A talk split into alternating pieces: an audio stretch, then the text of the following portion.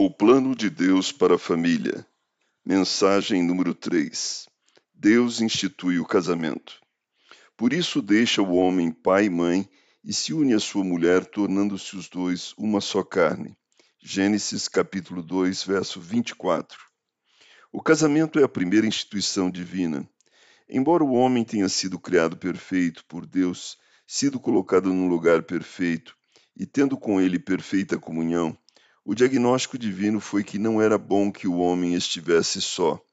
Antes de o homem reclamar de solidão, Deus já supriu sua necessidade, fazendo Adão adormecer para tirar uma de suas costelas e assim fazer a mulher.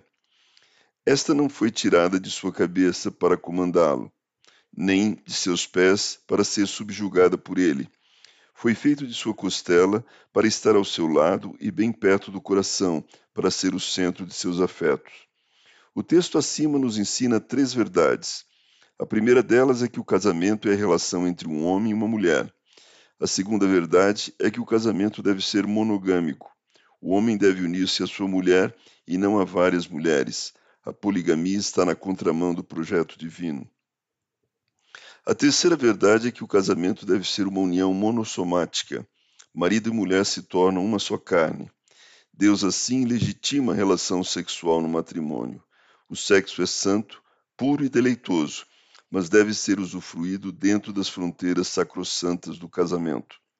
O sexo antes do casamento não tem a bênção de Deus.